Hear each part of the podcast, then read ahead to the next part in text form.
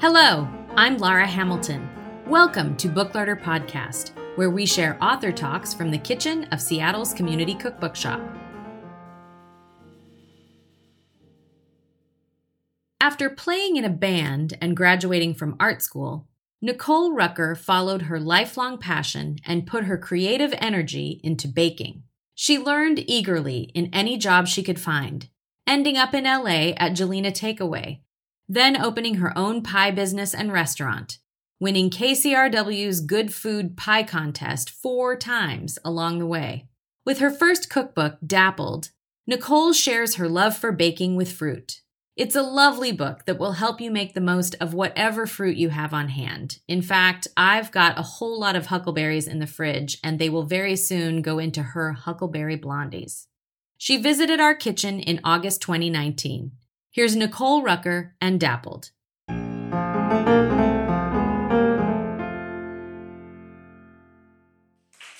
Thank you. It's so great that all of you came out here because it's crazy outside. It's so beautiful. But I'm grateful that you're here so that I can tell you all about why I love fruit so much and why I wrote this book. I should start by saying I've never been to Washington, but I've been here for four days. And I'm really confused as to why I didn't write my book from here in August. Because I really feel like I screwed myself by not, rather than, you know, sweating in the different seasons in Los Angeles, we had one of the longest summers of the year last year. Right when I was in the middle of photographing it, it was very difficult and very hot every single day. I could have been up here, like swimming in rivers below the waterfalls and buying peaches at a co op and watching apples roll down the freeway and, you know, all these picking blackberries until my fingers bleed. I could have done all of these things, these like really romantic things that you guys get to do pretty much all the time. So I hope that you're all doing them every single day. Hot tip at the coffee shop wine bar down the street, the parking lot has a huge grapevine surrounding the entire thing, and I investigated it earlier. There's also a russeted apple tree that drops into the parking lot, blackberries, and sweet peas, all in one parking lot. so you guys are freaking lucky. um, but it also, strangely, being here and seeing all of that fruit around and driving around Tacoma where my friend is and seeing her neighborhood and all the apple trees on the sidewalks and the pear trees that are everywhere, it does remind me of two places and they're kind of opposite places to here. It reminds me of the south of France pretty intensely because in the south of France there is a lot of beautiful sea weather, but there's also apple and pear trees and cherry trees everywhere. When you drive around, it's a really gorgeous um, landscape. So it's really romantic in that way. And it also reminds me of Los Angeles, which might sound like a crazy thing to say because I'm sure when you guys picture Los Angeles, you're picturing the Kardashians, you're picturing Hollywood Boulevard, stars embedded into concrete. But what some of you might not know is that above Hollywood and above the Walk of Fame, there's actually a very large private orchard owned by Bill Pullman on this hill that has like 20 different apple varieties, citruses, bananas, everything. You name it, he's growing it up there because he's also a fruit freak. So Los Angeles has a bounty in a different way, and you guys have such a bounty here. So I think this book might be for you. I fell in love with fruit. A question that a lot of people ask is why am I writing about fruit? Why did I want to write recipes about fruit? It really goes back to I'm almost 40, and when I was a kid, my mom gave me a lot of books to read about little girls exploring and fantasy books. And I read all of Anne of Avonlea, Anne of Green Gables. There's a lot of beautiful scenes in that book of eating fruit and walking through farmlands. And uh, it really captured my imagination in San Diego, where I grew up, which is very close to the border of Mexico. It really captured my imagination when I was, you know, in my grandfather's backyard in San Ysidro, which is three miles away from the border, basically, he had a lot of fruit trees in his yard, and they were all of different varieties than what I was reading about. You know, these books take place in England and Canada and, you know, places with different climates. But it did get me wanting to explore and wanting to find things that I could eat and pretend that I was there. And it kind of transported me to another place in my playtime. And I never really lost that kind of magical realism mentality when it came to fruit. And quite the opposite, by the time I got to college, I was definitely hooked and I was studying art. I was studying photography and film at San Francisco Art Institute. You know, I was a college student, I was poor. I decided to be a vegetarian, but my dad had married his third wife and she was from the Caribbean and she was very much into food. And so she started taking me to restaurants like Chez Panisse and a couple other great places that opened in Berkeley at the time. And I was just exposed to a different kind of food than what I grew up with, which was a very poor Native American, Hispanic, Mexican American food household. So in my childhood home, we had a lot of really delicious food, but it was like, you know, it's the kind of food that has to feed a lot of people. And we had fresh salsa on our table every single day. My grandma made salsa probably three times a week with fresh peppers that my grandpa grew. And we had nectarines, pomegranates, strawberries right outside. But when it came time for dessert, my grandpa would go to the store and buy a frozen cube block of pre sweetened strawberries and a big sponge cake and Cool Whip because it was really important to him to purchase those things for his family because it meant that he could buy a nice dessert, a fancy dessert, an automated, created dessert in plastic was like a really and he bought a case of Coke too. you know, it's like a really big deal to him. Um, in it meant that our family was living in abundance.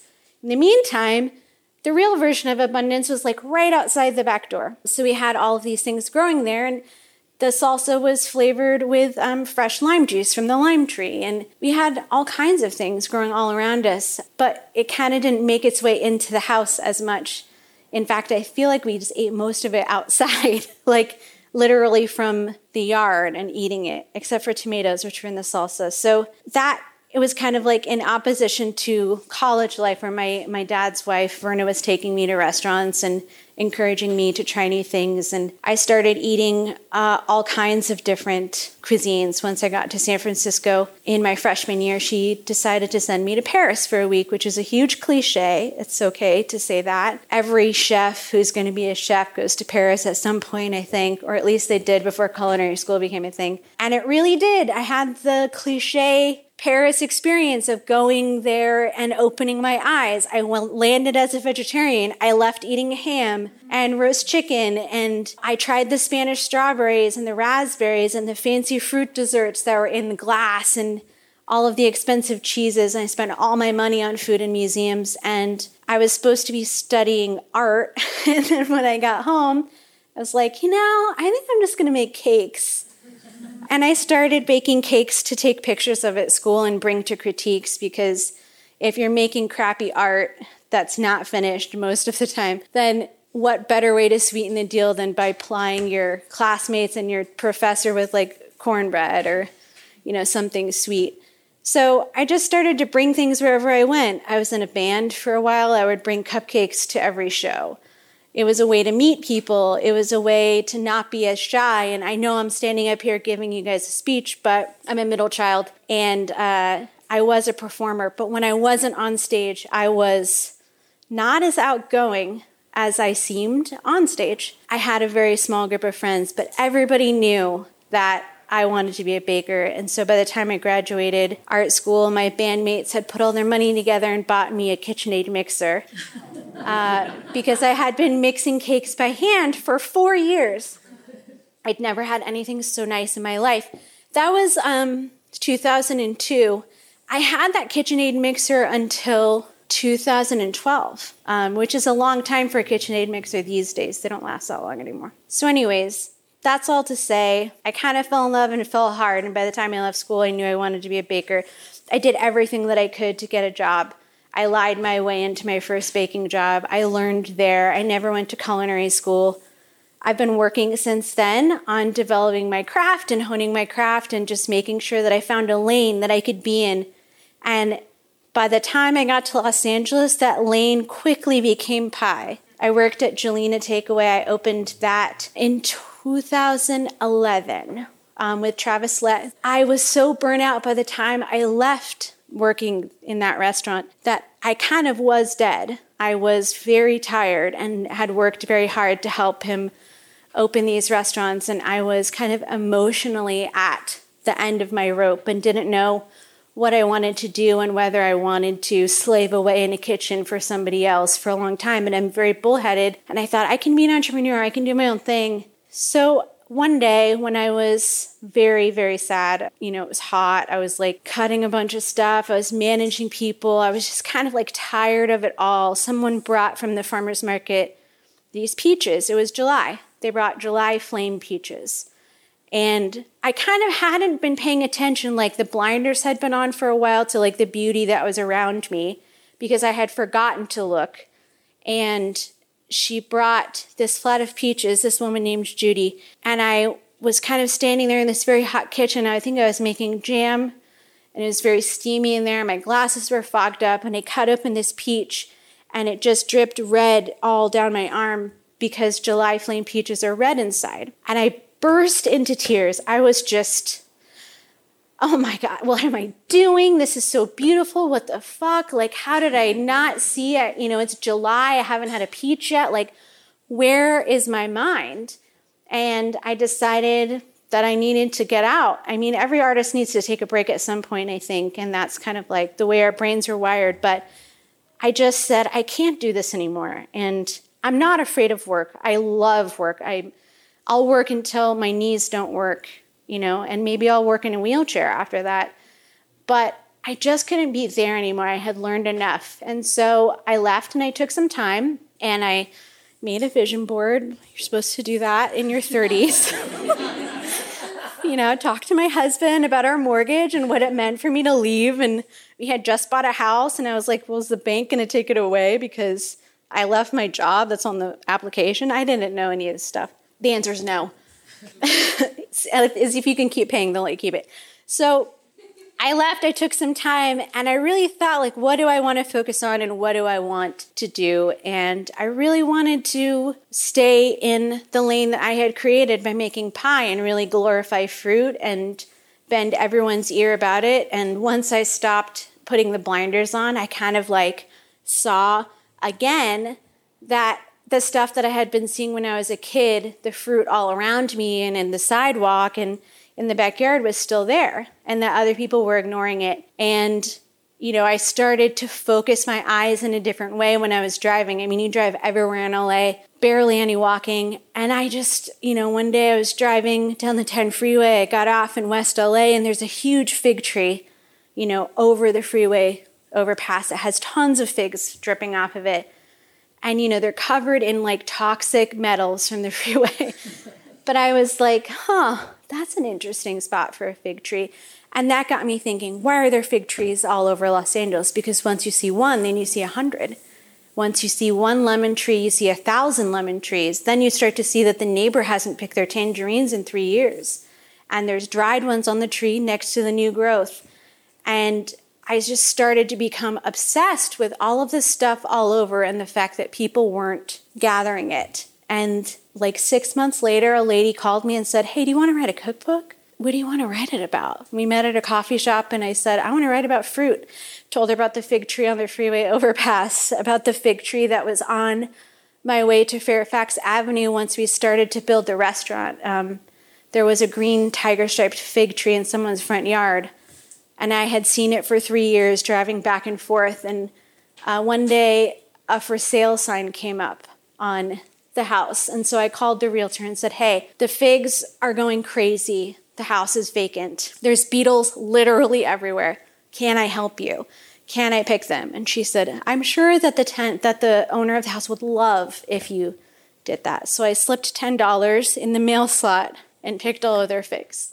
Yeah and got beetles in my hair.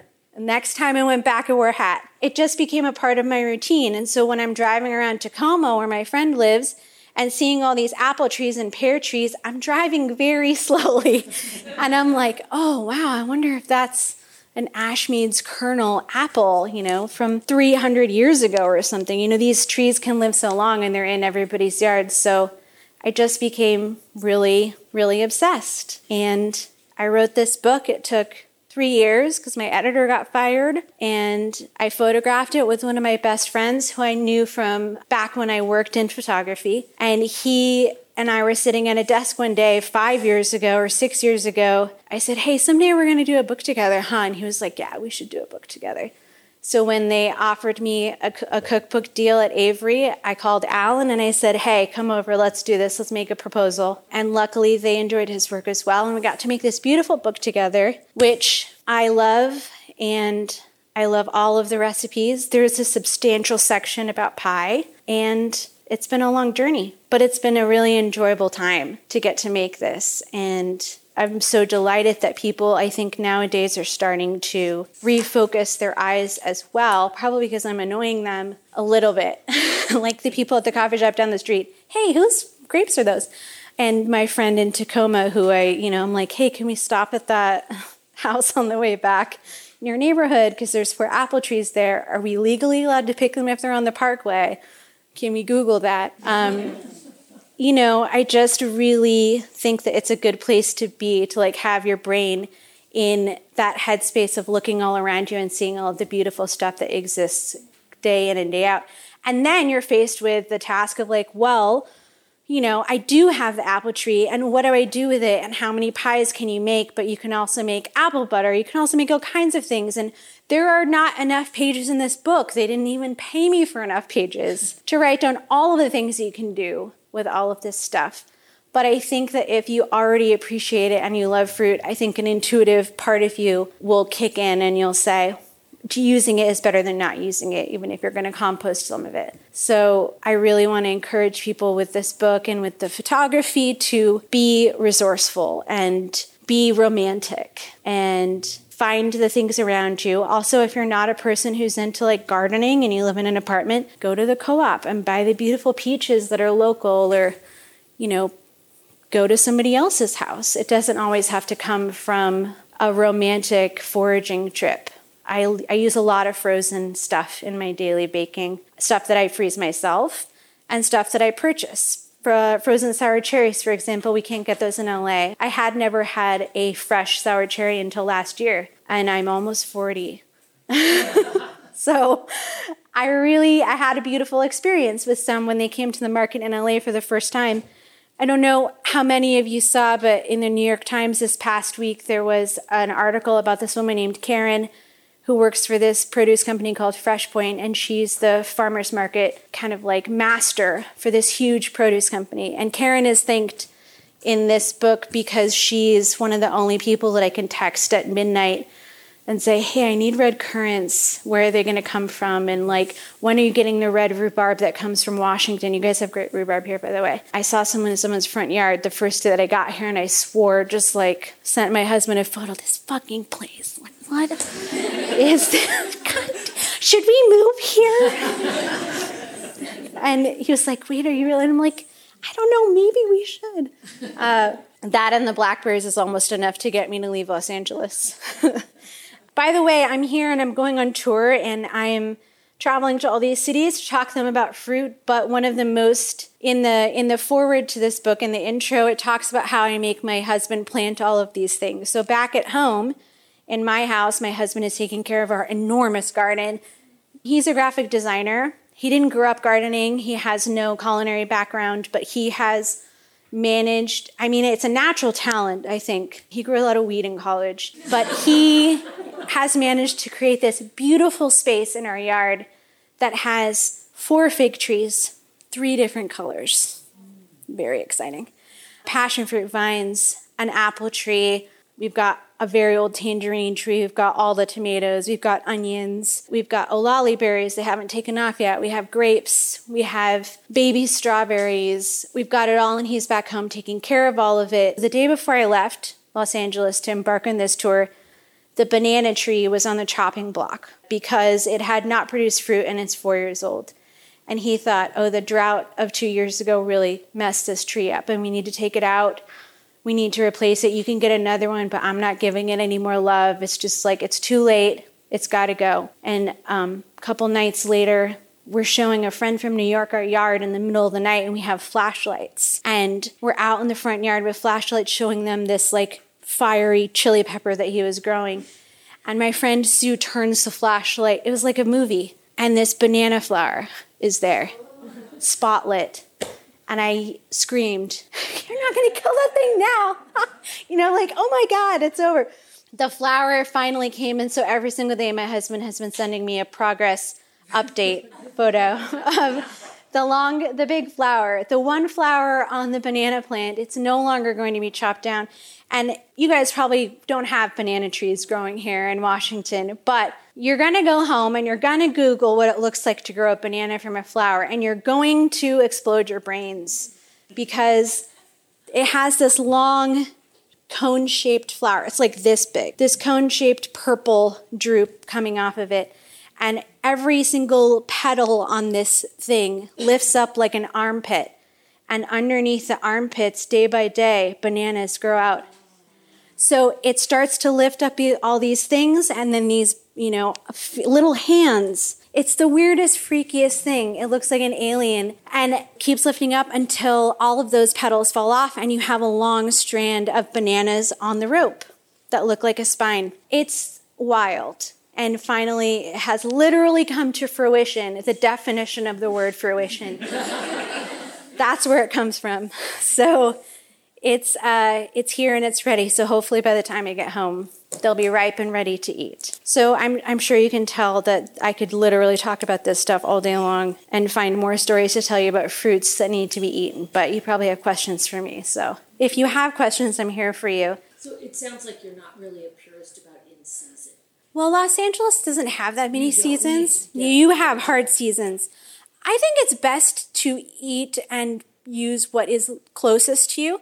So that would be seasonally and what tastes best. But we also have these magical things in our refrigerator in our refrigerators in our kitchens called freezers and we need to use them because you know the other thing that I could bitch about all day long is how much food is wasted in this country and how much work goes into saving fruit at the peak of its season on a farm in Idaho or Iowa or wherever it is and it goes into a freezer and then it doesn't get used. So I do advocate for using that stuff just because people have worked really hard and people have labored to get it off the plant. So if you need a little boost in the middle of January, I make some blueberry muffins with some wild blueberries. Blueberries are a great one. Raspberries are a great one to get frozen. Yeah, they stay intact. The cell wall isn't that fragile, so they won't like completely collapse. Like strawberries are probably the worst thing to freeze. They're really bad. Peaches freeze great.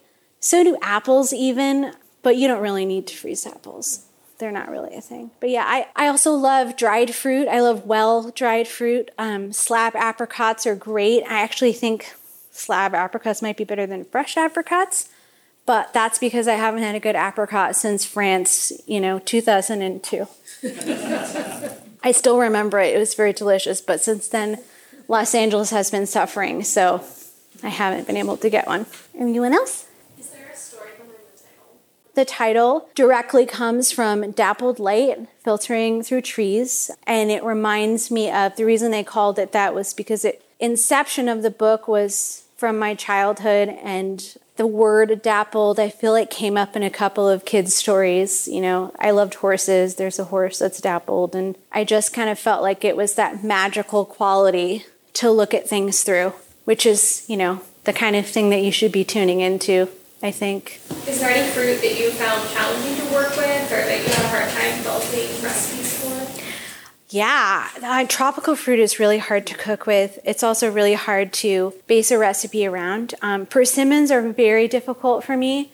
I'm allergic to the soft ones, like really allergic. So those are the really good ones too. So that's kind of the hardest thing. I don't eat walnuts because I'm allergic to them as well. But I would say, yeah, tropical fruit is hard. Pineapple is really easy to bake with. Um, so is mango. But stuff that we don't really get access to, um, you know, I can imagine it being difficult. And I don't want to base make a recipe out of something that I don't get to eat regularly because I can't test it. I have several favorite recipes. Um, some of them aren't being made as much as I would like. The big hit of the book is tomato cobbler with ricotta biscuits. The ricotta biscuits appear in more than one recipe. That's because they're very good. it's a good recipe. The pie section is probably one of the most tested and researched because I make so many pies. So those will always be close to my heart because I can do it with my eyes closed. From the beginning of the book, I really love Oh, actually, in dessert cakes, puddings, cobblers, and crisps, spiced tangerine semolina cake and sweet wine and fruit cake are both two of my top faves. Can you talk about the inspiration behind your photography and styling in the book? Classic Martha Stewart entertaining books from the late 1990s and early 1990s. Beautiful still. They, Thank you. they've stood, no, books, They have. They stood the test of time. Oh, yeah. Like weddings. Yeah, Weddings is a great book, especially the cake book that she did like 15 years ago. That's a stunning book. She had great style. It's not the same anymore because different creative directors, but original Martha Stewart was amazing. Can you talk a little bit about fruits that you buy ripe, that ripen after Yeah. you bring them home? Okay, so that's a big section in the book. So basically, there's two different categories of fruit, and this is something that I found out while I was researching the science in the book. I have a good relationship with the food sciences uh, professor at UCLA. So I did a class with her several years in a row about the architecture of pie, and we talked about fruit ripeness a little bit.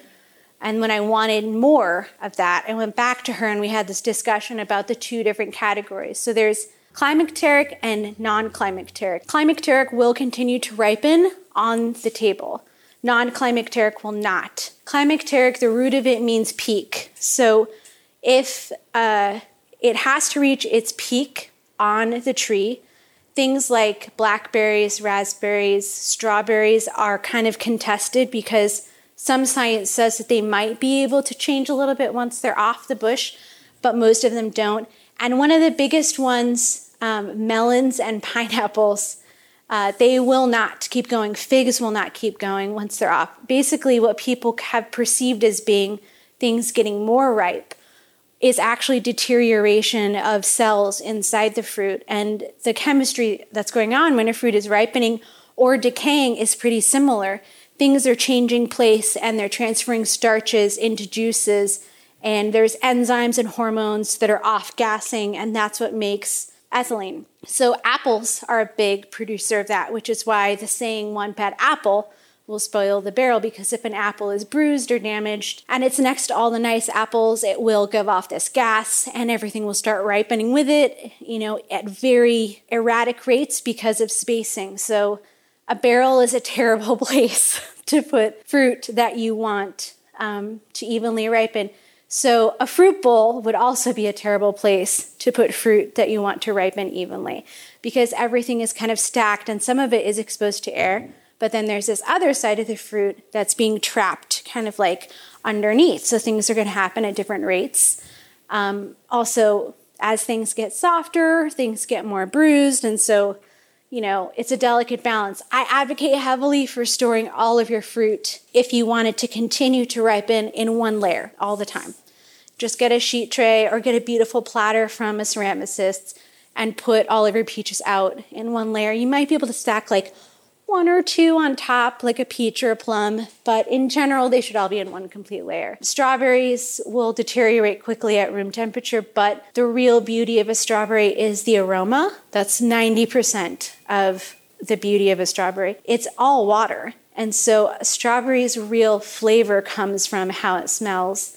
And it's not going to smell that much if it's in cold storage. So, I like to leave mine out just to like let them come to room temperature and get the most aroma out of them. The other kind of fruit, non climacteric and climacteric, so the ones that will keep ripening on your counter apples, lemons, oranges, peaches, plums, nectarines. You have a long runway with those things, which is why when you're purchasing fruit, you can buy it in various stages of ripeness and then take it home, leave it out at room temperature, get like a cloche or something to put over it that's net to keep like fruit flies and stuff away from it and um, it'll keep going. It's all really there's like a bunch of sciency things that I wrote down and had checked by a scientist and then purged from my brain, um, except for climacteric and non-climacteric. But the names of the enzymes and the hormones are in there as well if you're interested. Thank you, Nicole. Thanks.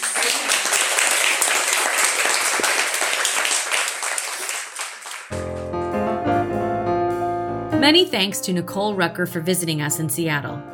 As always, you can get 10% off a signed copy of Dappled and any other books featured on the Booklarder podcast by visiting booklarder.com and entering the code podcast at checkout. If you visit us in the shop, just mention that you heard about a book on the podcast for 10% off in store as well.